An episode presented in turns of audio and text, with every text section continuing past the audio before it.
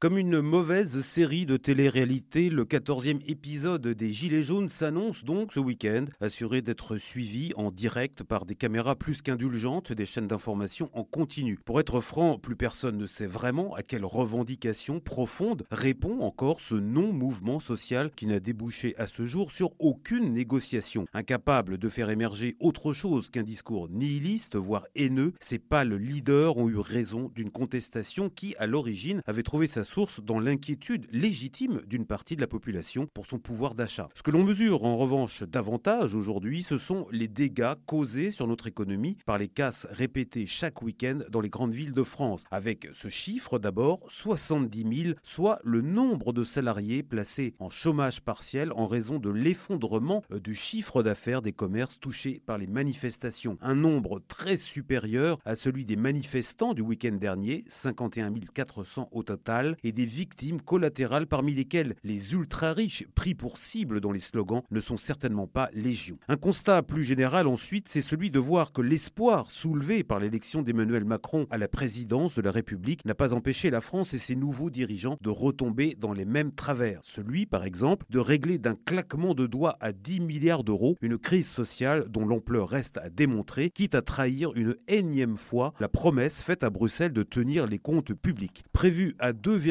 huit pour cent du P I B en deux mille dix-neuf par la Commission européenne, le déficit pourrait donc finir à trois virgule cinq pour cent, précipitant à nouveau notre pays dans le peloton de queue d'une zone euro où une dizaine de pays affichent désormais un excédent budgétaire. Heureusement, Emmanuel Macron a tenu hier à couper court à une vieille lune qui effectuait un dangereux retour au firmament de notre politique publique, celle du hollandisme fiscal, cette grosse ficelle démagogique consistant à faire les poches aux catégories les plus aisées de la population, celle qui paye déjà l'essentiel de l'impôt sur le revenu, pour calmer la rue. En indiquant fermement lors du Conseil des ministres que l'on ne répondrait pas à la crise des Gilets jaunes par des hausses d'impôts, le président de la République semble vouloir signifier à ceux qui imaginaient déjà une nouvelle tranche de l'impôt sur le revenu ou l'imposition de plus-value sur la cession de sa résidence principale que le concours Lépine de la créativité fiscale n'est pas officiellement ouvert. Attendons néanmoins la fin du grand débat en cours dans le pays avant de se prononcer définitivement.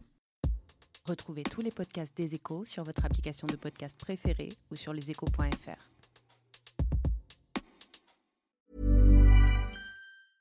Selling a little or a lot? Shopify helps you do your thing however you cha-ching. Shopify is the global commerce platform that helps you sell at every stage of your business. From the launch your online shop stage to the first real-life store stage, all the way to the did we just hit a million orders stage.